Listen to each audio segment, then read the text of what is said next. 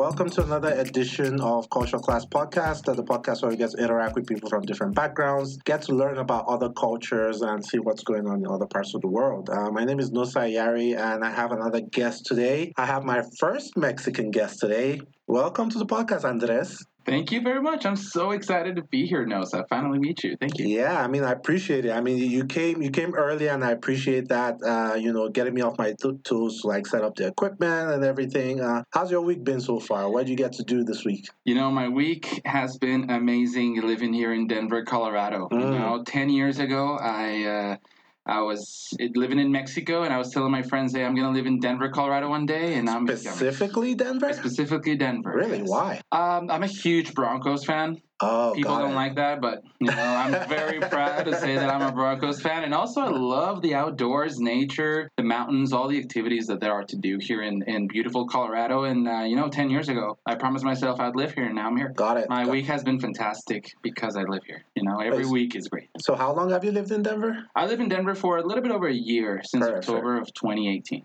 Yeah, yeah. Some people say the first year is the most exciting. I mean, I've lived here for only like six months, I guess. Uh, so far, so good. I mean, Denver is a perfect city to kind of like for work life balance. Like, you can work, but like the outdoors, like if you're into that stuff, like you can on the weekends just take off to some place and just you know enjoy nature. And the nightlife, right? The nightlife is pretty good. Also, it's pretty good. I haven't. Have I got to participate?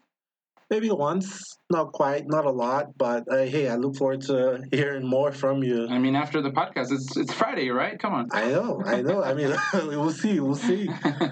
All right, so uh, Andres is originally from Mexico. What town are you from in Mexico? What city? I was born in Mexico City, but I was uh, I grew up in Tijuana. I was raised in Tijuana, Baja California. Where is Tijuana? Is it to the north, to the south, east, west? Uh, Tijuana, it's right in the border with San Diego, California. Got it. So it's right in the like in the northwest side of the country.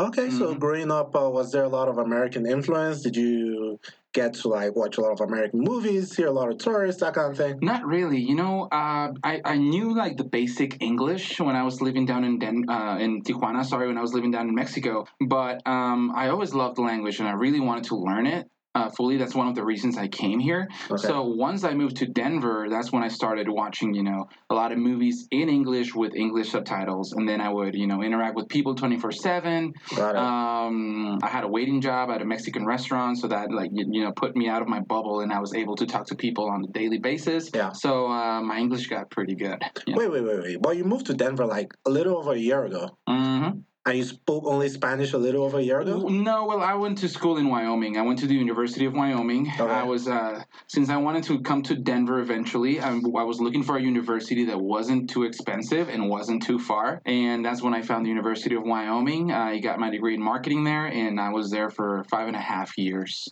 Got actually it. going to college in, in Wyoming. And then after I graduated, I came down here.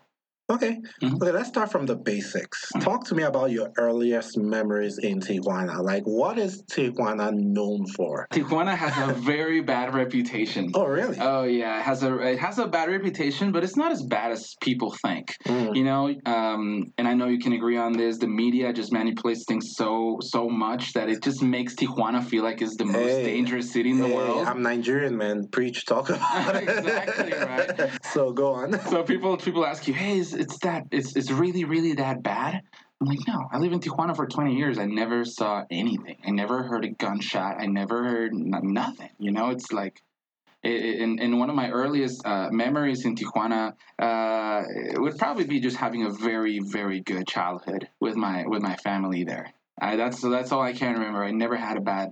What, bad what, what, did you guys do as a kid? How many siblings do you have? Start from there. Uh, I have I have uh, four brothers, one sister. Okay. Uh, yeah, but I'm the youngest one. Okay, so what's a popular thing for a kid growing up in Tijuana to do? Did you guys play a lot of soccer? Did you like play course, hide yeah. and seek? Uh, what, what like we used to have this thing we used to do back home in Nigeria growing up. We used to like roll tires on the street. okay. Yeah, that kind of thing. Okay. We, we, used to play soccer. Sometimes we play soccer with like uh, uh, empty cans of tomato tins. You know, right? Yeah. A little you know fun childhood memories, you know, that I look back on and just, you know, reminisce on? What are some of the things you guys did? Definitely play uh, soccer. I don't know. You call it football in? Yeah, football. Yeah, Yeah. but you know. Definitely play football uh, in the street. You know, sometimes the street would be like inclined. Yeah. You know, because Tijuana is like on a hill and mountains and stuff like that. So we would play. We'd take turns. and We'd play half and half, right? And then you, now one team would have to learn how to What play do you uphill. call what do you call half and half in uh, in Spanish? uh, uh, medio tiempo, like uh, Medio tiempo? mi- mi- mitad y mitad. The the sport. I mean the sport. Oh, the sport? Uh, yeah. no, no, no. We just call it cascarita. Cascarita means like a, a- very quick, you know, uh, neighbor neighbor friendly uh, football game. Football. And this is like maybe three aside or four aside. Yeah, like three, four, five tops, and Yeah. that's like five would be too many on each team. Yeah, so we would have we would have lots of fun. Um, I mean, growing up, we call that monkey post where I, where I come from. monkey post. Monkey post because the Oh, post wow. is, is, Okay. is smaller. Like you use your legs to just measure like four or five steps. Right. It's a smaller post than the bigger post is like a monkey post, that kind of thing. Okay. But yeah, sorry to interrupt. That's what you're saying. No, no, no, it's completely fine. Like seriously, we're just playing. Uh, we're just playing football. I remember playing hide and seek when I was little, um, and I always was super. Um, I was really looking forward to discover new places every single time. It's like since I was a very young kid, I remember just wanted to go hide in the spot that I've never seen before, so nobody Mhm. could ever find me. Mm. So I think that those kind of things define me as a person that As a I am person. today. What do you think inspired that? Did you have like for me, someone like me, like I had a dad who was in the military, right? So he traveled a lot. You know, he came back with pictures from different places. He came back with objects from different places. So that you know, kind of like piqued my interest in like you know learning about other cultures, going out there. What do you think inspired your curiosity into like you know visiting other places? Do you want like watch movies? Did you hear stories? That kind of thing. I was always attracted to to kids in my school that were not from from uh, from that part of town or from where I was from. Mm. So I was always more interested in making being friends with the new girl from you know out of town or the new guy who just moved in like two weeks ago. I was always you know wanting to be friends with those people uh, to learn more about you know what life's about and and what life means to them uh, according to their culture. So so to me that was a very it was a very big thing. That's probably what what made me become like that. You know, as part of my personality. So I was I was intrigued about what people have to say and about what life is like in other countries. Got it. Got it. And um, how did you guys have a stadium in Tijuana? Like, did you guys go to watch like local teams play that kind of thing? I mean, who are some of the most popular Mexican players? Uh, Marquez, uh, I wish. Dos Santos, I think. I, No? I was I was a little bit exactly, and you and you got your names right. Uh, unfortunately, I was way too young uh, for for those players, you know, Mm. and uh, probably those those those players that you mentioned were probably you know in elementary school when I was living down down there. So uh, actually, Tijuana did not have a. a First division soccer team until Mm. very recently. Like it's been not even ten years since Tijuana jumped into first division, and actually the first year they jumped to first division, they won the championship. Oh, so really? yeah, when I was when I was a little kid, I, I, I don't recall going to football games or or uh, or basketball as much. Mm. What I did go to was lucha libre. Lucha Libre? Yeah, What's that? wrestling. Oh, yeah, I've heard You know, about wrestling in Mexico. Rey, yeah, Rey Yeah. Mysterio. You know, like uh, it's it's different from American wrestling. You know, here Yeah. is like punch as hard as you can, and then just pin them down to three. In Mexico, is like you know spins and. Is it still popular in Mexico? Oh yeah, that's I, I know it. I can remember the Mhm. mask, and I can even remember Totally. some Mexican Yeah. wrestlers in the WWE, like uh, back Yeah. early. Like, uh, so what? What kind of? And th- just to paint a picture, because you know this is an audio podcast, we're talking about wrestling in an arena. Uh, is there a ring? Yeah, it's a ring. Yeah. Okay. Uh, what, what are the similarities between um, that and the WWE, and what what makes it different? What makes it unique? What what makes it what makes it completely different from WWE? I think WWE is like a very well planned soap opera Mm, that happens. It's, acted. It's like it's it's scripted, you know. yeah. So um so people know what's gonna happen. I know I'm pretty sure it's like that in lucha libre as well. But what makes it different is that there's no like well back in the day now it's starting to turn more like into WWE. But back in the day lucha libre was like just there were two big names and they were like put them on a flyer out there and people would Mm. like look forward to that match uh, but there was no like no no hype there are no videos no promotion in that Strictly word of mouth. yeah yeah yeah it was strictly word of mouth and and it was still so big that you know Yeah. people like me all the way in Nigeria still at least might not have no followed it in the entirety, but you know could remember glimpses of lucha libre. You know, uh, it, it's a fun sport i liked it a lot you know since i was a, a very very young uh, kid uh, but it was it's completely different because like we don't have the storylines the american wrestling has did you ever consider wrestling, going into wrestling? No, I did consider boxing though. My dad did not. I'm sorry. My my dad wanted me to to train for uh, for boxing, but my mom didn't let me, so I didn't. I didn't do it. Well, you have to you have to do what mom says, I guess. yeah, yeah. Uh, and just just touching on you know how the city portrays uh, Tijuana when you talk about that, what do you mean exactly when you say that? You know, obviously when you know someone thinks about Mexico, thinks about the media, I'm sure their mind uh, you know goes directly to you know things that happen around uh, you know the cartels and things like that. Oh, Uh, yeah. did did you? I wouldn't say experience, but did you have situations like that? Um, instances like that in all the years uh, you spent in Tijuana. Zero. Like Mm. directly affecting me, zero. I did Mhm. hear a couple stories here and then of people I knew, but that's it. You know, and uh, I, I don't know. It, it- to be honest, you go to Tijuana, it's not the prettiest city. Mm, uh, but it does. There's a lot to see. Unfortunately, there's like a bad reputation because you know there were big cartel names living or dominating Tijuana uh, back back in the early 2000s. got So even though that's all cleaned cleaned up by now, the reputation's still there. So people still still don't go. But Got it. but other than that, I mean, Tijuana is a great place. If you ever go down to San Diego, the best the best part about San Diego is Tijuana. The best part of Tijuana is San Diego. In So- San Diego. Oh, so I like I like that analogy. yeah, no, it, it is great. So I mean, there are two cities that complement each other very well because of the the cultural differences between them and also the proximity. To, they're so close, like 15 minutes away from each other. There's just like a huge wall that divides the country. But other than that, I mean, people are very, very similar. Got it. Got it. What, what about the first time you ventured out of Tijuana? I mean, this might not necessarily be out of the country. Like, even though you were born in Mexico City, like Mhm. you might have had the cause to, you know, as a teenager or something, to visit, you know, relatives in other parts of the country. Where do you remember going to first? What city? Wow. Uh, to be honest, I'm not able to answer that question because I consider myself an extremely lucky person. I had a fantastic childhood Mm, with uh, two fantastic parents that would always, since I remember, I mean, I just, I just can't remember my first trip. Even out of the country, I don't remember my first time in the United States. So well, that means you, you traveled a lot. That's what it means. when I was a little kid, yes, like my my godfather lives in San Diego, so at least would Mm. cross the border like twice a month to go visit him. So that would I would consider that traveling, right? Because Yeah, you're going out of the country, and even Yeah. though it's like a, a 45 minute drive to go see my godfather, I, I don't remember the first time I did that. So I, I've always been extremely blessed with with being able to travel uh, pretty much anywhere. Mhm.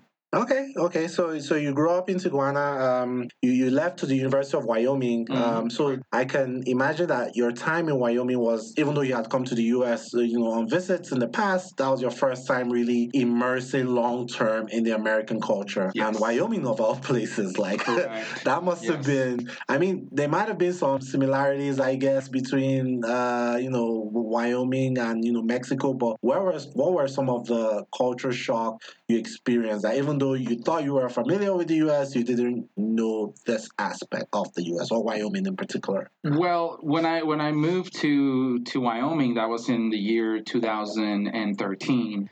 I did not know that people would still like ride their hose, their horses around town. Mm. You know, like I, I don't still know that. I- it was crazy because I remember like I was like driving by and I would like see a local bar and there would be two horses attached to a piece of wood. You know, just like in the old west, like in Or the like in the salon. Oh, exactly, just like that. So I was like, "Wow, this is like this is really a part of the U.S. I was not aware of, and that's definitely a part of the culture I was not aware of at that time." So I had to get used to those kind of things. Eventually, I started dating this girl who's from Wyoming, and then yeah, I did I didn't learn a lot about the culture uh, because of her. But other than that, I mean, uh, I think it was like a 180 degree when I moved from Mexico to Mm. Wyoming. I mean, you go from a from a five million people city to a thirty thousand people town Mm, with a football stadium, and that's it. mm. You know, there's one movie theater, one bowling alley, the the football stadium, and that's it.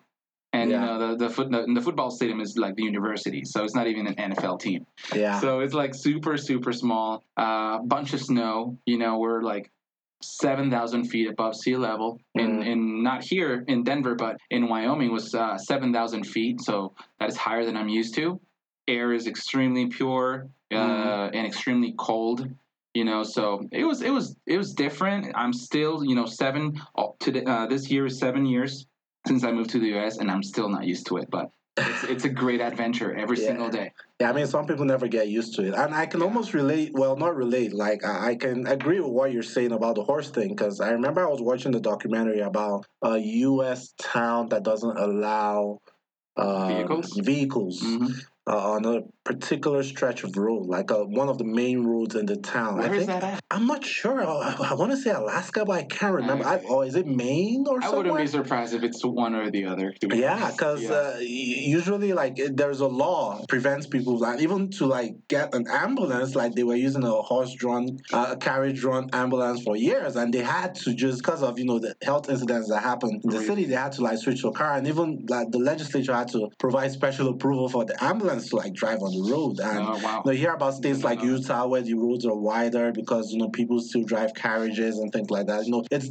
it's easy to kind of like think of a particular country uh, like the U.S. as being a monolith. So I lived in D.C. and I always said that if I didn't get to move to Denver or you know spend time in Chicago where my brother is from, my perception of the U.S. would just be D.C. and that would be like a false perception. Right. And you know, once you get to understand that, you know, I try to say it on podcast also, it's the same thing for other countries. So like Mexico, for instance, you know, Tijuana, you know, you, you have this perception of it from one particular movie or one particular uh, uh, city or one particular state or one particular time period, Yeah, and you just exactly. kind of like generalize the whole country uh, like that's how it is. But no, no one country is a monolith. We have different cultures, different way of life, you know, different people, all embedded, meshed together in all countries around the world. Exactly. And you could have said it better.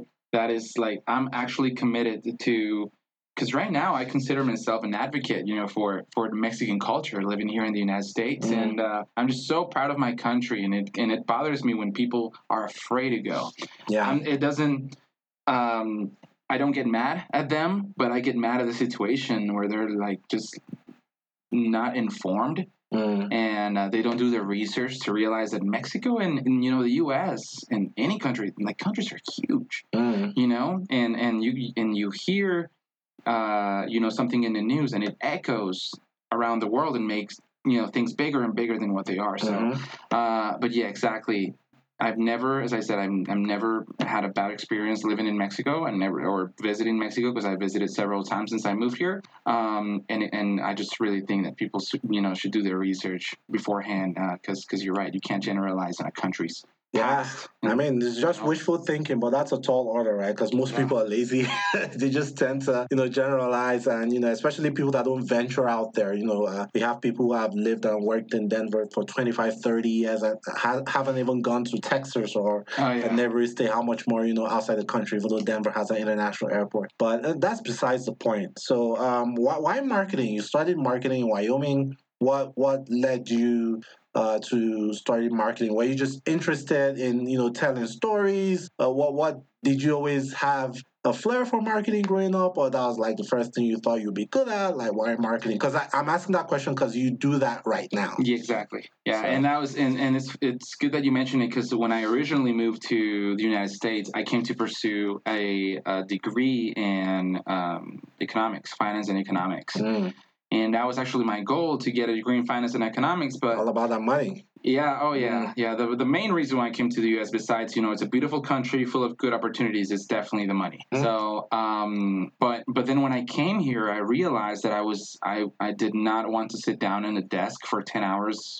you know, Preach. in a day. Yeah, you know, fifty hours a week or something like that. Preach. I really did not want to do that. So I started easy. You know, I started with a business administration associate's degree at a um, community college in Wyoming. And then when I graduated, That's my, a very immigrant trajectory right there. I, I think it's a smart move. I yeah, think I it's a mean, smart move. all preach, yeah, preaching to the choir, man. We all did it, like in some form, one form or the other. Like everyone kind of like starts off with that community college degree and kind of builds their way up. Exactly. And I was telling people, you know, I'm going to move to the United States and, and, and, you know, study business. Mm. You know, people think that you're going to be paying $50,000 a year on tuition, which is possible. right? Yeah, It- if you don't do your research, yeah. It's easily po- exactly if you don't do your research. But for me, I was paying you know three thousand dollars a month when I was in the community college. You know, smaller classrooms, you know, uh, more attention, you know, smaller campus. Um, you know, same program as the university, but you know, with with uh, with smaller classrooms. And uh, yeah, I just thought it was it was the right thing to do. Something told me that Wyoming, if I wanted to come to Denver eventually, because that's been my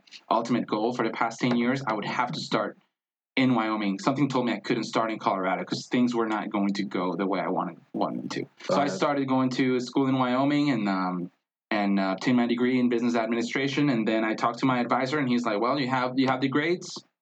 You may not have the money, but you have the grades. I can I can hook you up with somebody, you know, who Mhm. works at the University of Wyoming, and uh, you can go talk to them and, and see if there's a possibility for you to get a scholarship. And um, last thing I knew, I mean, next thing I know, I was already uh, enrolled in the marketing program because I only needed, I think, 52 credit hours. Mm, It was another year and a half. it. So I just decided to go for it. And I was like, well, if I'm not going to go do finance and economics, I want to do something that's related to business. And then I started, you know, the entrepreneurial mindset starting. Um, I couldn't sleep thinking about yeah, working for someone else. yeah. I just really didn't want to do that. So, so that's what pushed me to go into marketing, and that has taken me to where I'm at, where I have my own company, and and and you know, I'm being my own boss. I mean, yeah, we're, we're to get in, into like you know what you do now, you know, with Glowmat and all those things. But um, like there's there's there's one thing you mentioned a couple of minutes ago. So Mexico is so close to the U.S. Like it, you know, compared to me who had to fly over the Atlantic or was it the Pacific, whatever, to get here. wh- Why is it that you know it's so close yet you'll be talking to your friends about wanting to move to the U.S. and it seems so far fetched? Because if someone like me can come from halfway around the world, uh, wouldn't it be easier for someone in Mexico to believe or like talk to me about that a little bit? Like you had friends who doubted you. Are you still in touch with those friends? Like what they say now, Oh, man. that Oh, kind of thing. You know those those I thought they were friends. Um, I thought those people just really just they were pushing me back back in the day when I was telling Mm. people that I couldn't do something. These people just came at me and told me I couldn't do it. Right, so that was just like adding fuel to to you know the the wanting to come here and do it even more. You know, so um, but back to your question, uh, I I really don't remember. Uh, I don't remember why people wouldn't believe in me because, as you said, we're so close to each other. But everybody, everybody wants to come here, even though like Mexico and the U.S. are like right next to each other. The perceptions Mexicans have about the United States is that it is economically uh, better, you Mhm. know, and, uh, and you know the the wages are much higher. Therefore, it's going to be harder for you to to move there and live there. Plus, everybody knows the process is it takes it takes you know could take a few years, could take a couple months. Um, school is expensive. Living here is so expensive. Oh my god! How, how much is really, the really what's the exchange rate now for the Mexican uh, peso? I believe it's like eighteen. Oh, okay. I'm not sure as of today, March sixth of 2020. I think it's eighteen point Point. five pesos. Uh, which used to be worse. Used to be around twenty pesos, but Wow. right now it's it's a little bit. I always like asking that question to everyone because I'm yet to see a country that's as worse than Nigeria is. Like, no, I don't mean to put Nigeria down for those who are listening. You know, I love my country, but man, 360 to a dollar, come on. 360 to a Three freaking 60. Hey, man. but- last I checked. But you send money out to Nigeria, and it's. I guess, I it's guess. good money, right? It is, it is. But hey, to earn that money, you know, like it, Oh, it's yeah. expensive to also live here in the US. Like, the rent you pay, transportation, like those things are more expensive than back home. So exactly. the cost Yeah. of living, you know, the, the wages are better, but also the, it costs more to live here. So Exactly. you just have to be really uh, prudent and you know the way you do things and you say, which I think most immigrants, you know, try to do. You know, just being enterprising, like you going to meet a professor at Wyoming, you getting a scholarship, starting off a community college. Right. That's the story of immigrants, right? We're very enterprising people. Um, Yeah, I think so. so let's talk about um, your travel experiences. So you're you're someone who has a, a tattoo on your left arm of different maps, and I'm sure. I mean, we're recording on Facebook Live now, but most people, I guess, will be listening to this on the podcast. You have a map of the world. Yeah, it's just a map of the world. You know what they teach you in school. Pretty sure. I mean, in in, in So did, the- did you get that just before your geography exam, what kind of thing? What kind of... I, wa- I wanted to make sure I, I learned the world map. Let me tell you a little story. My mom, my mother would not let me go out and play with my friends when I was a little kid. If I Why? did, Is that because you were the last kid? right? I, I didn't finish my veggies. No, just kidding. Um, so pretty much my mom wouldn't let me go out and play unless I learned an entire continent. So let's say she would tell me, today you're going to learn Africa, okay? And you're going to learn it in alphabetical order and you're going to know each country and their capital and what Wow. the country looks like. So if someone shows you an outline of a country, you'll be able to answer, that's Sudan. And the capital is Khartoum, right? I think I had to hire your mom for this podcast. man. Yeah, for sure. So pretty much that's why uh, so I got it. Not just kidding. I got this uh, four years ago when I was 23 years old. Before I went to India because I don't know, I just want a tattoo, and um, I was kind of lost in life to be honest. I, I I had already obtained my associate's degree. I hadn't like really started my bachelor's in marketing at that time yet, but I was a little bit. I was feeling a little bit depressed and down. I I was lost. You know, I didn't know what I was doing with my life. I was like, well, I came to the U.S. All this effort, all this money put into it, and uh, now I just have nothing. I'm back to zero. I do have this piece of paper that says that I completed, you know, a program in the U.S., but I don't see any return on investment. And I was, and I was kind of down, and I was like, well, I think I'm gonna, I'm gonna travel. I'm gonna go somewhere I've never been to, and I just, I just want a tattoo. And I got a world map, and I, and I was thinking, well, how about I get a world map tattoo that it's empty in Hmm. color, but as I go and I film or work or do some voluntary, you know, exchange or whatever it is um, that requires some effort in that country, I would get some ink Yeah. uh, on it. So so far, I have the U.S., I have Mexico, I have India, and I have uh, Vietnam uh, colored in my in my arm. So you have five countries colored on Uh, the four, map, yeah. shaded in. Oh, four shaded in on the map. Why is Mexico and Vietnam shaded red, and why are the other countries shaded green? So so this one, uh, if you if you look closely, this one maybe it's because of lighting. This one's a light blue for the United States. Okay. Mexico, it's a it's red. Okay. India is green, and Vietnam is purple. oh, it's purple. It is purple, yeah. It's Oh, yeah, yeah. kinda, Yeah. kind of messed up.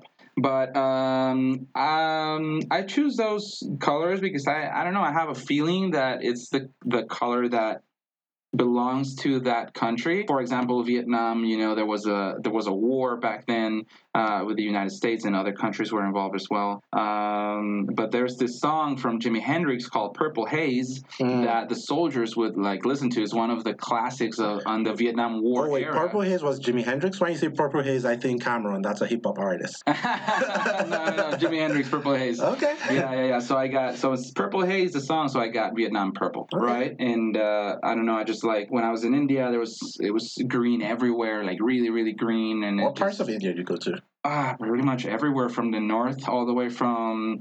Uh, I didn't go to Punjab, but I did go to Delhi, Agra, Varanasi, Jaipur, Oh wow, uh, that's a lot of Mumbai, and uh, Goa, and Bangalore. Yeah. Oh, you went to Goa. Mm, yeah. Yeah, I was, I was built to go to India. I wanted to go to India in what spring of 2018 or something, but I got denied an Indian visa, which was weird. What? I How do you know. get know you're Indian visa? I have no idea. I can't believe that happened. Well, we should apply and definitely crazy. go to India. Like of all the countries Yeah. that, that have given me visas like that. But you know, no disrespect. You know, I'm just saying that to say like I wasn't expecting it at all, but it did happen. But um, hopefully, you know, I'll, I'll get it. Like someone is inviting me over to Nepal.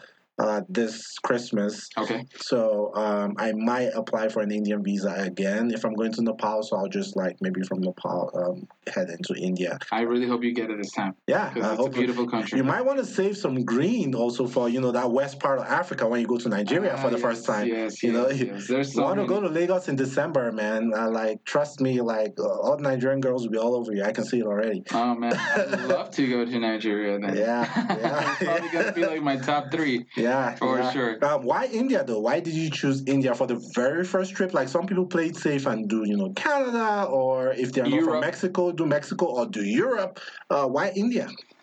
Exactly because of that reason that you just mentioned. I just I just like to go the opposite way, man. If Mm. people was like, oh, like you won't be able to do it, because people will tell me like, dude, that place is dangerous. Mm. You don't speak the language. You're not going to be able to travel around India, especially if you go alone. Because I was traveling completely alone, and not because I I I was lonely. I didn't have any friends. Actually, my brother told me, "Hey, you want, can I come with you?" And I said, "No." I have to do this alone because it's like a spiritual trip, you know. Mm. And I knew bad things would happen on that trip, which they did.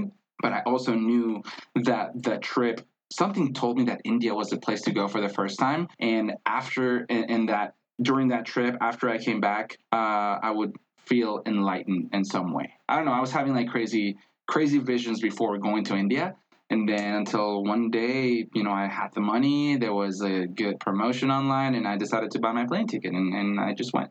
As soon as I hit the, the purchase button I, and I clicked purchase on my computer, I started freaking out. I was like, no way I'm going to India. Like, I can't believe this is happening. And it was it was a crazy experience. I will, I will never forget. Seriously, uh, when I came back, I realized that my problems are nothing Mm. compared to What the third people are going world and what other people are going through. Exactly. Yeah, I mean, we, we tend to, um, you know, we, we tend to be distracted in our own bubble, uh, not to realize, things that are going on in other parts of the world, other parts of the country also. Even though some of these things are things we might have gone through in the past, we tend to forget. So you, you, you know, you find someone, uh, you know, who grew up in the village or something and, you know, didn't have shoes or clothes, but, you know, now they're grown up, they're doing well. Like they forget like 20 years ago what their life was like. Like it's easy to, you know, just move on. And, you know, we always have to make that conscious effort to give back to the world as much as the world gives to us. So if, if that's Right. through your talent, or is, is that through speaking positive messages out there? Is that through building relationship uh, with people who don't look like you, that kind of thing, whatever it is,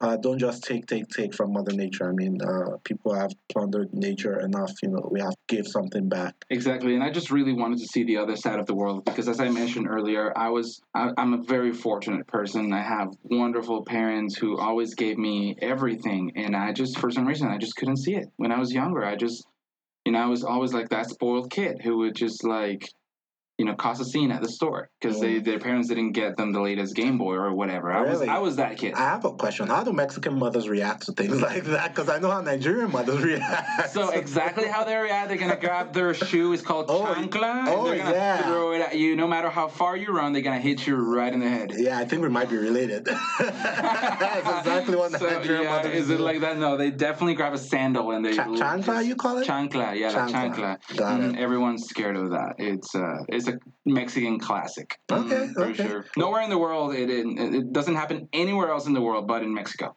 Okay. That chancla. I don't know about Uh, yeah, I'm sure it happens in Africa, man. They would call it bata. Carry bata. your slipper. Throw your slipper, and she never misses. Exactly. Never misses. Oh my god! Like, like they go through mom school, and one of the one of the program is like like sandal Yeah. sandal uh, archery. Yeah, I mean, mom, mom's university they teach them how to throw University. sandals. Then they teach them how to share WhatsApp broadcasts every morning. teach them how to do that. Teach them a whole bunch of stuff. Teach them how to tell your kids to come grab the remote, even if it's one feet away from them. Oh really? It is- yeah, that's how it is. Oh my gosh, that's What- what, hilarious. what were some of the experiences you, you mentioned? I mean, as much as you can share, some of the good experiences and some of the not so good experiences you went through in India that made you uh, have this holistic experience uh, that you're talking about. Well, when I it was my very first trip outside of the country, and I made so many mistakes from the first day. I made like terrible mistakes. The Mm. biggest one is that I I was living in, in the United States. And you know how when you come to the United States, you're required to have an F1 visa with an I-20 attached to it, so you can cross the border. Or you know, the the I the uh, F1 visa, it's not enough. It's if it's not complemented by the I-20 Facts. right? So if you you can show up to the United States with a with a valid F1 visa, but if you don't have the I-20, they're gonna be like, "What are you doing here?" Yeah. Right? Because you don't have that. So pretty much before when I left to India, I realized that I had left without my I-20. Ooh. So that was tough. Like I had to contact my international advisor from the Mm. University of Wyoming. It's like, hey man, hook me, hook me up, please. If you can like send me a new I-20 to India overnight, which he did. Mm. It cost me like eighty dollars Wow. overnight. Uh, but then it was much harder to receive it than I thought. I thought it was just gonna be like I would just send an address, they would deliver it there. Oh, you thought it was USPS, huh? I thought it, it, it was actually it was actually UPS Oh, who. I did it through. But uh, and they had a tracking number and everything, but I sent it to a hotel and the hotel rejected the document. Really? Yeah, they did reject the document because I was not there at the time, and uh, I had to go to the FedEx store, the physical store, which was To get it. a thousand or probably over a thousand miles in India, Wow. and get it the very next day. Otherwise, they would have shipped it back to the United States, and I would have, mm, you know, stayed in India for a long time. I'll probably be there right now.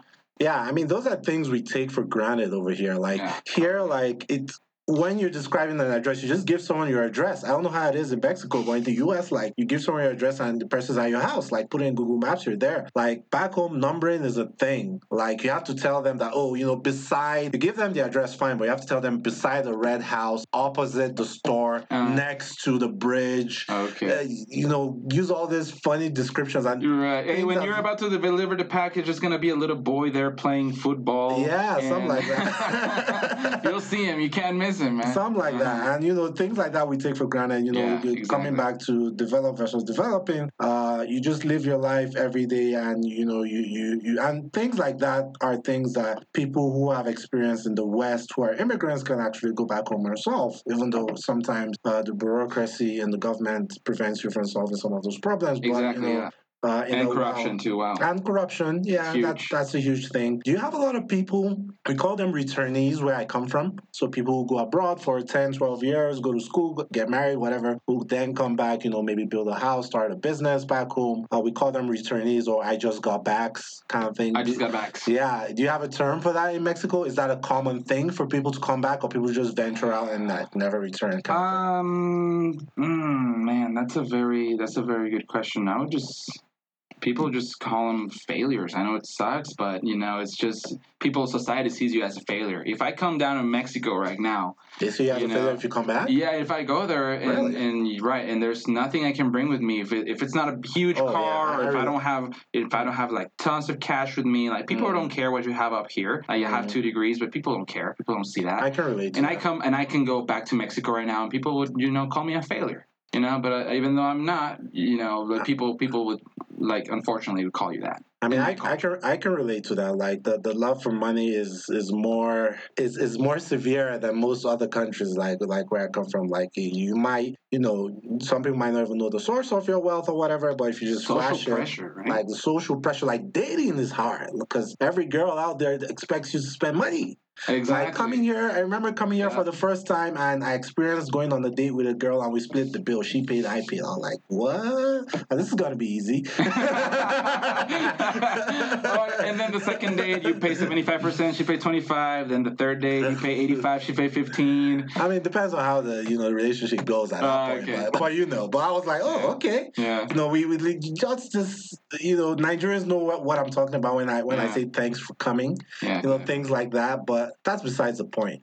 Let, let's get back to your, your traveling trip. Mhm. So so you, you left um, uh, India. You, you experienced some not so pleasant uh, experience with your I twenty things like that. But that. overall, is amazing. Okay, India Yeah, was yeah, amazing. it was a fantastic experience, even though I, I messed up big time because I did a lot of, uh, you know, uh, Novi's um, mistakes. Mm. But I was, I was, you know, a, a newbie. You know, But hey, that's what experience is, right? If we don't learn them at a certain point in our lives, then you know, how do we then pass on knowledge to like people who are important to us, like children or things like that? And how do we then look for a better way? Sometimes it's through these experiences that we then find better ways of doing things that can then become like someone experiencing a pain can be, oh, you know what? I don't want this to happen to someone else, or I think I can make some money off this. I think this can be better. And from that, you know, just create something that, Yeah. you know, And after coming back from India, I was like, I'm not gonna be spending that much time in unnecessary things. I'm gonna, you know, I was more conscious about the water, the time that I was letting the the, the shower run. resources you take for granted. Exactly. Mhm. Instead of spending 20 minutes in the shower, I don't do that anymore. You know, I try to, you know, keep it to three to five minutes. Mm. Uh, and I just can't forget the the the face, you know, the, uh, the people's faces in India when they were going through a bad situation. And even though I was, you know, in their country, I could feel, you know, I, could feel some empathy because I was coming from a, a, a developing country as well. Got it. Mhm. Got it. And you have this nickname or this moniker you use on Instagram, Via, Viajando? Viajando. Viajando. Viajando. Okay, so it's Alejandro, Viajando. Viajando, correcto. Okay, okay, yes. okay. Viajando means traveling. Andres Viajando is my uh, my YouTube channel. Mm-hmm. Got it. Got it. What, what do you do on this channel? Like you document your trips to these foreign countries, that kind of thing? Yeah, correct. So pretty much, uh, I have a I have a project in mind, uh, but right now the the concept of my YouTube channel is to show people what it is like to leave the country, leave your comfort zone, Mm. and how to survive while you are there without you know without being able to speak the, the native language, the local Yeah. language, or without uh, having ever ever been there before. Yeah. So how do you deal with those kind of things? How do you get from place A to to place B? How do you buy fruits to cook at your hostel? Or how do you avoid getting ripped off? How to get the most out of your day? How to get most out of your your money? So all those kind of tips, how to use public transportation, how to use Google Maps when you're offline, you know, those kind of things. That's what Andres Viajando is um, looking to to show on the YouTube channel. But at the same time, I like to I like to review food, and I think food is it's a factor that makes people want to travel even more. Yeah. You know, at least for me. Yeah, I mean, I mean, I just I just went to a Korean, uh, my first hot pot experience today, where I went to this Korean barbecue Okay. place and I experienced a hot pot. So they put the the broth, you know, boiling like the, the tables are have like hot plates on them, Mhm. so they're like they boil and you can like add whatever you want, like put some uh, ramen and you know add some uh, uh, shrimp or whatever you And want. have raw meat on the side. raw meat on the side and you like cook it. And I, was, I, I thought that was very interesting just just to your point about food. Like i've also wanted to like always wanted to like take a year off and just venture out to like a continent. And just go to different countries and record my podcast with people there like everywhere try the food do things there. So yeah it really exposes your mind like people don't really underestimate what travel does Exactly. like Mhm. you really need to, and I keep saying this because you know there's all that talk about money. You know, it's it's expensive, especially for you know people like us located on this side of the world where you have to fly across the Atlantic to get to London or US or you know Asia. You have Correct. to fly a long way. But even within your country, like travel. Within your country, like go to a different city that you haven't been to before. Like I, I had the Or neighborhood. Like I discovered neighborhood. neighborhood. Yeah, I mean, I I had the opportunity to live in different states in Nigeria where I'm from, and it just gave me a broader perspective of the country in general. So it doesn't have to be an expensive thing. Um, it's something I, I promise that I'll, you know, give to my kids, uh, re- regardless of what the situation is. Just get them to explore. Let them go out there. Let them interact Yes. with other people. It makes you more tolerant. It makes you see how things are done in other parts of the world and makes you realize that there's no one clear cut way of doing things. Makes you, you know, form friendships better. There, there, there are a lot of things Correct. uh, you can achieve by yeah you cannot have you cannot have a broad perspective you cannot have a broad perspective of the world if you stay in one corner your whole life Yeah. you know one corner is going to be just a, a vision that is just too narrow you know Yeah. just way too narrow and this applies because I, you know as i mentioned i was living in wyoming and people i met people from wyoming that are planning to live and die in wyoming and never leave Mm. the country right Mm. so when I told them that I was going to Vietnam back in 2017, they were like, "You're crazy. You're gonna get killed. They're gonna Especially know." in Wyoming, right? Yeah, you're gonna know that you come from the United States. Uh, Yeah. You come from America. I don't like it when people call call the United States America. I think Argentina all the way up to Canada is America. Um, but but yeah, people would say, hey, uh, people will know that you come from the United States, and they're gonna they're gonna pick on you. They're gonna like kidnap you and stuff. Blah blah blah blah blah. Even like one person even told me, "You going to Vietnam? Don't you know there's a war going on there?" Oh my god! Exactly. Let, let me guess. What? Yeah. Who, if I, let me not let me not ask that question. Yeah. Not to seem ignorant. but how was your experience in Vietnam? So I interviewed someone from incredible, Hanoi. amazing. I interviewed someone from Hanoi on this podcast. One of my earlier, earlier, earlier episodes. Uh, episodes. Hong. Her name is Hong Go. Uh, but what did you say? Did you go to Hanoi? What, other parts of Vietnam the did you go entire country. I went all the way Oh, from the that. north border with China. It's called the province of Lao Cai, all the way to the southwest of Vietnam to an island called Phu Quoc. Okay. And uh, I went for two years straight. The first year, I went completely alone, and I found I networked, and luckily, I made some friends there that invited me to come over the the next year to Next work. year. Oh wow! And. I was and I was doing. Uh, I, I made a documentary for a film festival uh, in Vietnam, which uh, got uh, second place in the student film festival of the university that I was at. Um, I got to work with hotels and tour agencies and help them out with their uh, booking.com and hotel.com listings in Nice. return of accommodation. So that's when I started. I was like, this is awesome. Like, I bring my computer and my camera with me and I can travel for free. I was not spending any money when I was in Vietnam. If I was spending money, I was spending money in activities that would cost money. Like, you know, the biggest caves in the world are in Vietnam. Yeah. The day tour costs eighty dollars, and yeah, you probably Wow. have to pay for that, right? Mm. But uh, it was just it's not bad, but you know it includes uh, breakfast, lunch, and dinner, includes transportation, round trip from and to the hotel. Got it. But it's eighty bucks for now. In Vietnam, eighty dollars is a lot of money. So um, I just I just figured out that you know taking pictures for people and you know helping them with their website and their marketing Yeah. in return of accommodation, it was working ninety percent of the time. Hey man, I wonder if there's anyone who can use podcast services in Vietnam. I don't mind. I don't mind making a trip, but you don't just like travel, travel. You explore. Because Yes. how I like to travel is like I like to like I don't like to spend more than six days in the country because that gives me enough time to like scatter around and do things. But most times I spend most of my the bulk of my time in the city. Right. Only I only get like a day or so to venture out to somewhere that's uh, an hour or two away from the city, visit like one or two important places. But you really like try to canvas the whole country. I try to stay away. I try to stay away from the tourist areas. Mm. I hate being around tourists. You want I to hate experience the real country. exactly. I just I don't like cruises, like cruise ships. Mm. None of that stuff. I don't like tours. I hate organized tours because like imagine you you've always wanted to go to Paris, France, right? I've never been to, but I've always wanted to go. Imagine if you go there, right, and you take a tour and then take you to the Eiffel Tower, Mm. and then finally when you finally go to the Eiffel Tower, your dream of your life Yeah. the tour guide is like, okay, take a picture, 15 minutes, we go to the next spot. Like, how would you feel, man? Like, really? Like, wouldn't your heart be Oh, broken in a thousand pieces? There have been places, and this is me who lived in DC for two years, right? Mhm. There have been places, you know, you grow up all your whole life, you know, hearing about the White House, you know, hearing about all these things, and you're like, dude, this is just a building, man. Like, What, Right. what the hell? So I understand, you know, where you're coming from, but Mm. some other people also, it's it depends on what you're wiring, I guess. You you kind of like go against the grain most of the time. Do you watch the EPL, the Premier League? Uh, oh, What what what clubs do you support?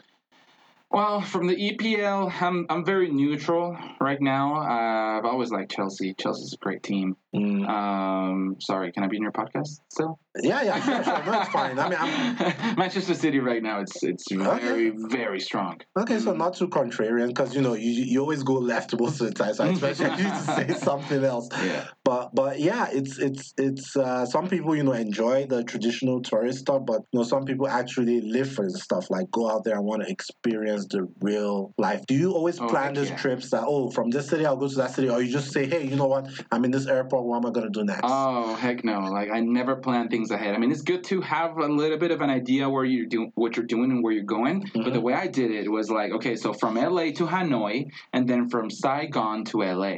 Mm. So from Hanoi to Saigon, there's a thousand mile distance. Got so it. if I arrive on May fifth, you have to to make your way Hanoi. down. I have to make it all the way down in 30 days because Mm. my plane le- leaves from Saigon on June 5th. Oh, that's smart. So I'm like, I just have 30 days to literally just go wherever I want and, you know, stay in one place if I want, however, how, how, however but long just I make it to Saigon. Exactly. I just I just have to make it to Saigon to the check-in counter so I can catch my flight back home. But in the meantime, I really I just go with the flow. I just get a I just get a motorcycle and I put my backpack in, in the back, and then I just I just ride around the the provinces of Vietnam, and I'm just happy. You know, I just meet all these people away from the tourists. I go to places where people don't even can't even say hello, don't even Mm. know what that means because there there's no English Wow. you know, being spoken over there. So I figured out, I realized that you can have conversations with people without saying a single word. Facts. You can literally, I can just like make sounds with my mouth. I can like rub my my stomach if I feel hungry. Uh, I can you know do some like gestures with my hand, uh, saying that I want to pay for something. You know, people understand. Have you always have you ever been mis- Misled? have you ever been misunderstood in making some of those gestures? Because sometimes we might think something means something in one country, it might mean something in another country. Like, I remember when I mm. went, I was with my Indian friend in Ghana, and how like if you want to buy something on the street, most parts of West Africa, we make this sound like, and people are gonna laugh. People listen to this from West Africa. We we we do something called oh, okay, the kiss. Exactly. She thought it was a kiss. Oh, okay. So as in she will see people doing that out loud, show like, what, why is everyone hurting in this city? Like what what the hell is going on? But it's not a kiss. That's how we like gala, that kind of thing, like want to buy something. So ha- you have you ever like experienced something like that where Well- someone mistook a language or a sign for something else? Not really, not at all, because that would have been embarrassing. But let me tell you, when you do this in Mexico, it means it's delicious. It's good. Oh, like mwah, exactly. fantastic. Yeah. Yeah. Fantastic. Mwah, yeah. Delicious. So Okay. it's it's it's so funny how you know Yeah, your country is hey, so it's so so similar to mine in some ways, man. Especially the moms the moms university. And, Oh man, the mom's university, man. I'm sure every Nigerian mom has a certificate from that university. They should shut that school down, wherever it is. so so pretty much uh, no man i just don't have a plan when i travel um, I, I love traveling solo i'm not ready to travel with someone else at the moment i did that before and, and it didn't it did not go well. Yeah, groups like one person is fine for me, but groups always tend to slow you down. I so like I want to do this, but everyone was like at first everyone was like, yes, let's do that. In the morning, like I'm down in the lobby. Oh, okay, was it eight o'clock? You know, people just start. I'm like, what? Look, I'm gone. you know that kind of thing. But it's it's interesting. I think next time I go to Australia, I'll do that. Like I'll fly into Sydney, but I'll fly out of Melbourne or something. Does Okay. Melbourne have an international airport? I think so. yeah i think so Mm. So that that'll be interesting because last time I went, I wanted to go to Melbourne, but I didn't have enough time to go from Sydney to Melbourne.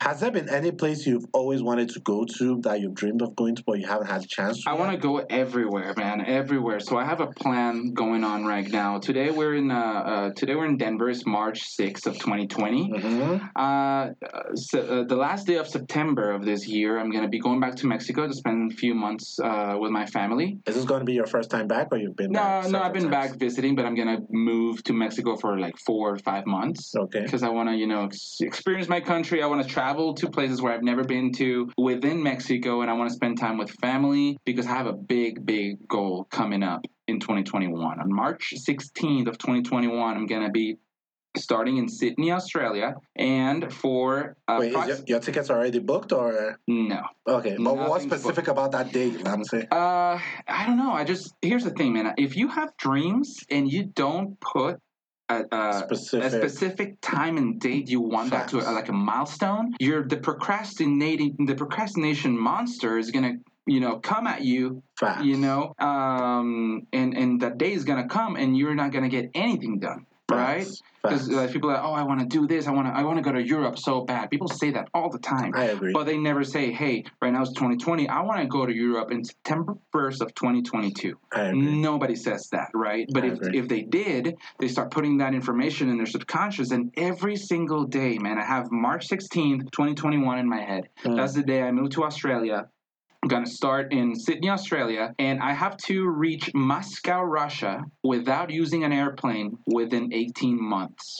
Wow. Yeah. So pretty much is from Australia having to, you know, take a boat, go into the Philippines, then from the Philippines take another boat that will take me to the coast of Vietnam. From Vietnam, just go to, you know, Laos, Cambodia, Thailand. I could either take the uh, China route or uh, I can go t- through the Middle East. I could explore a little bit of Africa, but I have to be in Moscow, Russia. Uh, In 18 in months. 18 months without using an airplane. If I use an airplane in those 18 months, uh, it's kind of like being disqualified. I lose the challenge because the challenge is to be able to to travel from point A to point B from Sydney, Australia to Moscow, Russia in 18 months without using an airplane. Dude, we should document this on the freaking podcast, man. Like Yes. immediately you land every country. Like I'll put it down March twenty first. You say? March 16 of 2021. Oh, March 16th of 2020. I'll probably put put you down for like March 10th. I'll reach out to you and say, hey, you know, you're about to embark on this trip. So maybe as you, you know, go into every country, maybe we'll just have a special segment. Andres, we'll call it something. Viajando, yeah, Andres Ah, viajando something. I- Andres, Adve- Adventures by Andres or something. We'll- or we'll- something like that. Yeah, and, and and right now that I'm thinking about it, it's like March 6th. We're talking about 375 days from today. Wow. So that is always in my mind. I'm always thinking about that, and it's my goal. Because if you if you ask me where do you want to go, Yeah. I don't have an I don't have an answer. I want to go. I want to go everywhere. I want, to go to the smallest village in Congo Yeah. and talk to the people, to the lady who makes the food there. Like seriously. Ta- wait, talk to me about long term. What do you see yourself doing uh, long term? Like, oh, wait, before we go to that, let's talk about what you're doing right now. So you have a Mhm. marketing uh, agency. I mean, you help uh, people, you know, make videos, you know, marketing materials, especially on social media and Right. online. Obviously, you studied marketing in school, so it was an easy transition. But but talk to me about some of the the intricacies about some of the things you do, some of the jobs you do, and if there's anyone you can speak of, like specifically that was exciting to do, that kind of thing.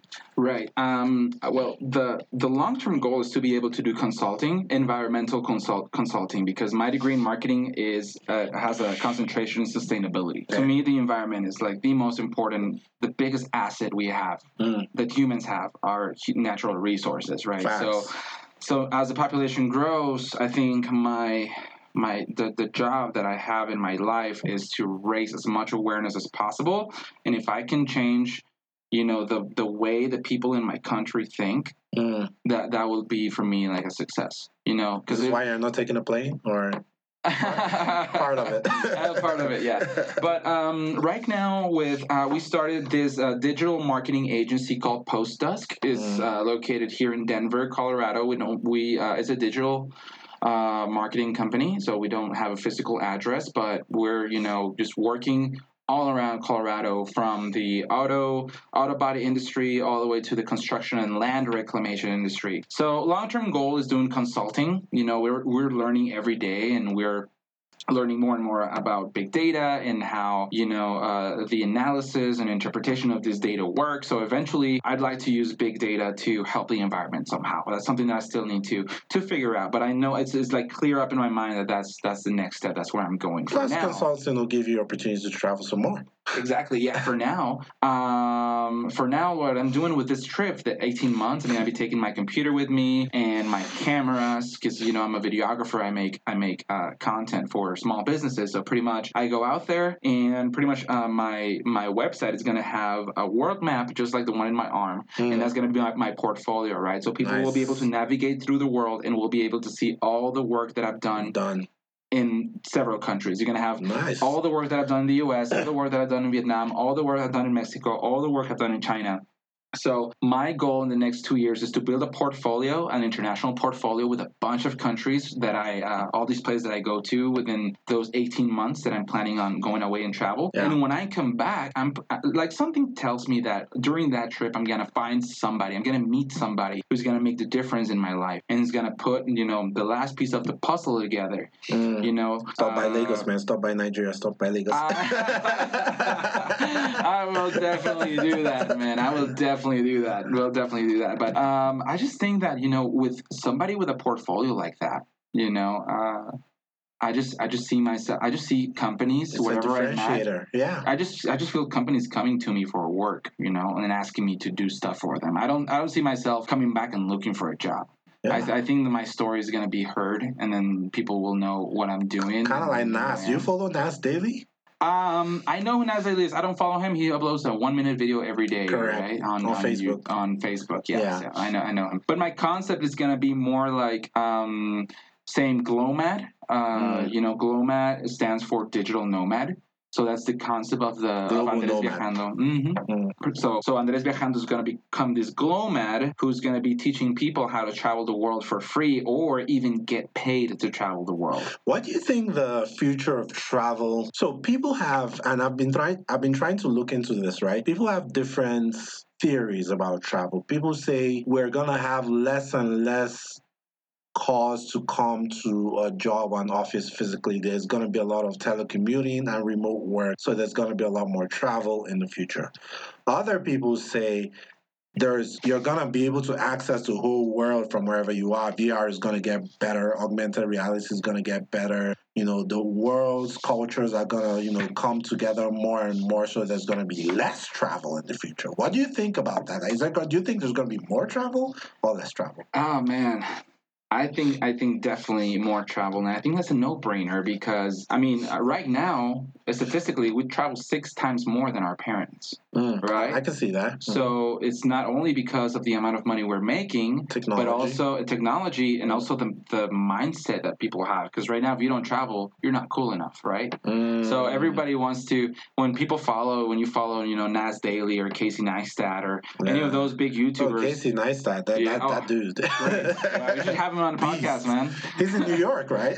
No, I think he's in LA now. Oh, I he's think in he, yeah, he moved now. Got it. But um, but yeah, you have all these people. You know, you're following people on Instagram, and you're like, wow, I want to travel just like them. You know, and and people always want to want to do like the the things that are trending on social media. So I think traveling is going to be accessible more and more. I think the the cost for for an air ticket Gotta for an come down. airfare is just Yeah. it's just so low. I mean, people don't believe me when I tell them, hey, if you buy a ticket in May or June from LA to Vietnam round trip, it's going to cost you four hundred and fifty dollars. That's it. And they're like, no, You no way. You know what? I can believe it because my ticket to Australia was like five twenty or something. Australia, out, Something. And that was like a twenty-three hour flight. five hundred and twenty dollars. Something like that. Yeah. That was not bad. Yeah. Not bad, right? Not, not bad at all. So yeah, people. I mean, yes, it is like a 24-hour layover in China. It's Mm. not very convenient if you're old. I can see how you don't want to do that because it is like a 38-hour trip. Mhm. But if you're young and stuff, and you just want, you're hungry for adventure, and you have little money, just go Yeah. and and and uh, uh, you know, book yourself a, a cheap ticket. You know, it's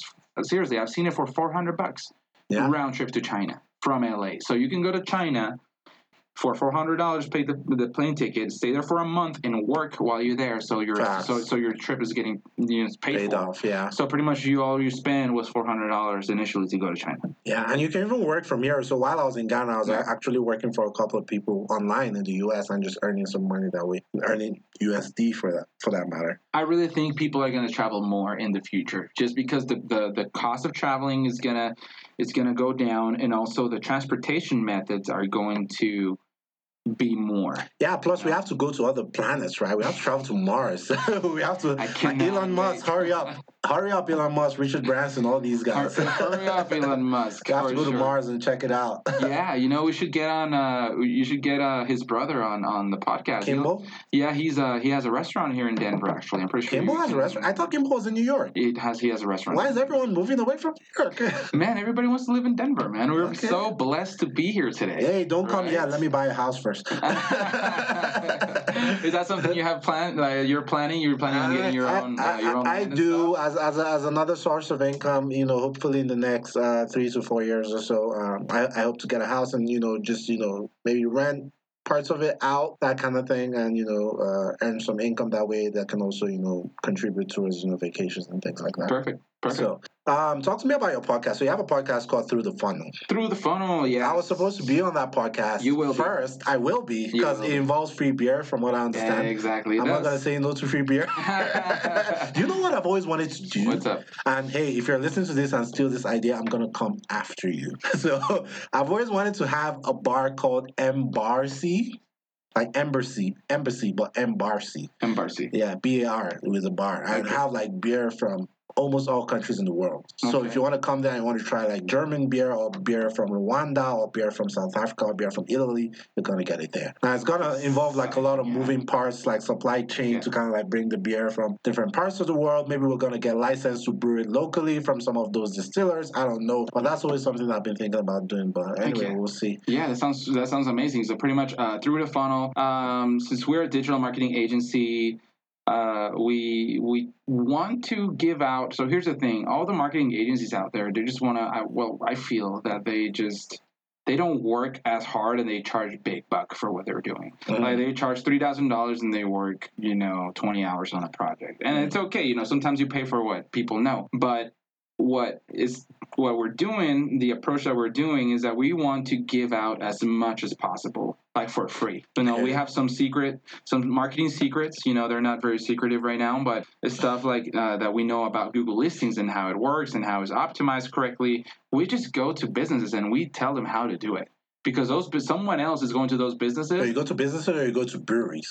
uh, go to businesses Oh yeah. yeah with with podcasts with i'm sorry with a with a post desk Okay. um, and we pretty much give give that information out for free. So we were like, why why it? It'll be cool if we had this podcast that instead of going out and telling everybody the same thing, we just have episodes talking about those things that we're trying to teach them. Right. Yeah. So we have a um, our podcast is.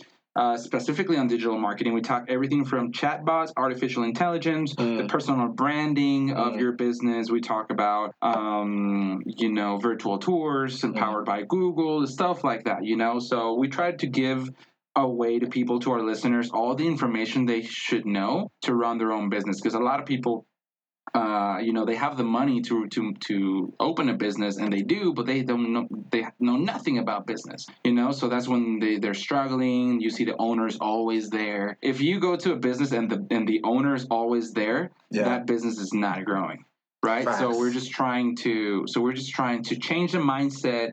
We're just trying to put everything out there so people can can use that information and we're doing it through uh through So is your podcast. information for marketers or your information is for business owners who are just getting introduced? The information is for everyone who wants to learn anything about digital marketing. Got you it. know, uh, but but our um, the people who we invite to the, our podcasts are either mar- marketing experts or people who are in the business field. Uh, people who know somebody because you can't know everything. Right? Each person know has a little something that is gonna build a competitive advantage over other people. Yeah. So you might have something that we haven't talked about in the podcast that is related to business. We invite you to come, and while we have a discussion for you know thirty five minutes to uh, to an hour, we drink local Colorado beer, and and we have some. That's a cool dynamic, right? Because Sounds we good to me. yeah, because we tell like like uh, Breckenridge Brewers like, hey, we're drinking your beer next time. Just uh, send us a six pack, right? Yeah. Or well, what we're going to be doing now. That that this is what we're going to be doing with you, and you're going to be one of our first guests to do this because so far all our guests have been doing it at my house, but now we're going to go out because we're going to start this month. This Monday, we have a brewery we're going to. We're going to set up at the at the in the in the room where they're going to be um, making the beer Yeah. right there and you know away from the tables we're going to be in the in the back room where the employees are allowed we're going to put a table there and then we're going to do the podcast from there it's going to be people Nice. working behind us we're going to be drinking beer uh, It's like a Colorado version of Drink Champs. Let's go. drink champs what's drink champs Drink Champs? Oh, that's uh. So you know, I'm really into hip hop music. I listen to all kinds of music, Okay. but uh, hip hop, you know, I grew up listening to a ton of hip hop. So Drink Champs is a is a podcast, is a YouTube channel started by a former rapper named Nor- N.O.R.E., where he interviews like people in the hip hop business and just talk, they talk about stories because he was a rapper. Okay. So they know all those stories that you know the public and the fans don't know. So they talk about it most times while getting drunk. so it's a very funny, entertaining yeah uh, kind of podcast, but, but I can see similarities uh, with that. But yeah, I, I definitely want to come. I also think I should introduce you to my brother because he, he is also like in digital marketing. He uh-huh. started off Yeah. like in traditional advertising, but went back to school. He's now in digital marketing, and you know he wants to start his own like digital marketing agency called Redcraft like in the next year or so. So he's like learning a lot of like analytics and stuff like that. So yeah. You guys might. I just have a feeling that you guys might like hit it off professionally in that space. So That would be great. That would be great. I'd love to get in touch with him. And uh, yeah, but right now uh, on Monday we're going to have a podcast on video production. Mhm. So we're going to be talking about the importance of video because you know business owners value of, of the video they think is too expensive, but they have no idea how much value it adds to their business. So those kind of things we talk about. And then of course, uh, since we provide all those services through the podcast, we're like, hey, we can do this for you much better and much cheaper than our competitors. Got it. Mm. Got it. Hey, I'm in, man. I'm in. Let's Yeah, go. For sure. I mean, but thank you for just uh, for coming on the podcast. Uh, I have this thing I do uh, at the end of the podcast. Uh, but before we do that, I like to like give my guests a couple of minutes at the end of the episode. If you want to do anything, like you want to shout someone out, you want to throw some information out there, you want to drop your social media, Yeah, whatever it is you want to do, uh, you, you have the floor. Perfect. Thank you very much. So to all you, um, to all the listeners out there, uh, please visit www.postusmarketing.com. That's that's my website and uh, my business partner Kenna Johnson. She's amazing at what she does. I do content creation, but Kenna Johnson she does all the the market research and analytics and all the numbers and all the keywords, everything you need to to know about SEO. She's your girl. So uh, check us out. Check the podcast through the funnel, and if you um, and if you come from Knows Us Podcast and you mention it, we'll give you a 10% discount on Hey. whatever pack- package that you'd like to get from us, regardless if it's web design, photography, video, or just basic consulting for your business. Nice, nice. Okay, so are you ready to play Endgame? Endgame! Yeah, let me explain what it is. Just a game we play at the end of the podcast. Okay. So, uh, what what I do on this podcast, um, I try to disseminate uh, information, but we don't do that in a very serious way. Like, oh, you know what? Mexico is a country, and in America, it's made up of 10 million people, all that kind of thing. So we just have a casual conversation, and hopefully, people get to learn about your country, Okay, get to learn about other countries. But uh, at the end of the podcast, we try to I try to ask you some questions to intentionally um, dispel some information deliberately to the listeners. So I ask you questions about your country, about traveling. So I have like two or three questions here Perfect. uh, for you. Fantastic. I'm ready. First question. I think we, we, we mentioned this uh, earlier in the episode, but what's the national currency of Mexico? It's the Mexican peso. Mm. hmm And right now it's valued at 18.5 approximately to, to a dollar. Mhm. Well, how many, like, what's the lowest denomination? So kind of like how cents is to dollars. What's that to pesos? I think it's uh, I think it's 20 cents. I'm not sure. Is it called cents? Yeah, centavos. Oh, c- Mm. centavos? Centavos. hmm There's Oh. a Spanish word for cents, but uh, there's definitely a 50 cent coin that we that we have. I just don't. Uh, it's been seven years since I live in Mexico. I think we do have a 20 a 20 cent one. Okay. Mm. Okay, cool. And uh, is it, so what's the difference between Mexico and Mexico? What's the pronoun? Is one Spanish, one English? What's what's uh, The, yeah, the, the right way to say it is Mexico. okay? and that's uh, that's the way it should be, you know, everywhere. But of course, you know, with the with the languages and and you know the distance to the country, stuff like that, it starts deviating a little bit. When I was in Vietnam, they would call it Mexico, and I'm totally fine. I'm totally fine with that. Yeah. Okay. hmm All right. Uh, for those people who haven't like been on a lot, on a lot of uh, international trips, uh, maybe probably haven't gone abroad a lot of time. Do you want to explain what a layover is? A layover is something that is really worth of doing if you want to save money. So pretty much what a layover does is that let's say you want to go to France, right? Uh, and you live in LA, but if you get like a direct flight from LA to to Paris, France, it's to cost you a thousand dollars. But if you have a layover in New York, it's to take you a little bit longer to get there, but it's only to cost you 500 bucks. So a layover means that you're to stop at a place in between, could be one or two places in between, and then hopefully you can use that time to explore the city. When I was in a layover in Qatar, in um, the Arab Em- Emirates, it was pretty fun, you know, leaving the airport and Well, that's a wonderful airline. But Still, my first flight was uh, the first time I was going to the U.S. with Emirates, like they say. so good, right? and then you sit and then you sit there and you have the the Barcelona's safety video there, and it's, Yeah, yeah. I I think that was the first time the Airbus 370 was Oh, touching wow. down in Chicago or something. so Oh, they had like the fire hoses and all that stuff. Like, it was such a good airplane, brand new. Oh, okay, okay. Smelled good. What year was that? Uh, 2016 or something, or 2017, I Okay. think. 2017, yeah. No, but yeah, that's that's definitely a layover. Uh, one suggestion on layovers: um, sometimes the the search engine they use to buy the flights will allow you to choose the time you depart from the Mm. layover. So if you can make that layover longer, if you prefer, Yeah. it could save you some money, and also it you know you could you know explore the city for a few hours and and, and have fun while you wait for your next trip. You want to give some quick hacks about buying cheap tickets because, um, you know, people say, you know, the airline websites track your tabs and know if you're like actively searching. So Yep. they increase, like, what are some people say buy at 2 a.m., some people say buy at a certain time, some people say pay in Bitcoin. You have all this, like, people Oh, say wow. different things. Like, what do you think? Uh, what are some of the tips you can, you know, share about buying a cheap airline ticket international? Well, the probably the best tip I can give you uh, is to use the incognito uh, search Mm, uh, option. facts. So that will, you know, will prevent from those search engines to track your activity.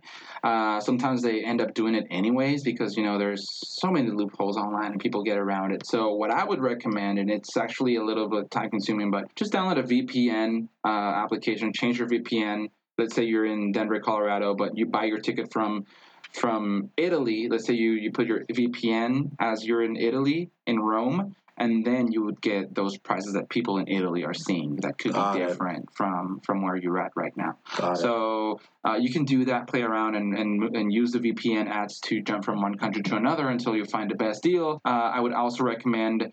Uh, a, a really really good tip in in this one a lot of people are not gonna like but if you want to find cheap ticket you cannot choose the season you're going you have to be open to going whenever the the, the tickets are at there so for me for example i had three months of summer when i was in college Okay. i knew i would go to vietnam either in um, april in may Mm. or in june so I had the, those three, like those that window of three months. I did not know when I was going, but I always looked for tickets just in in those days.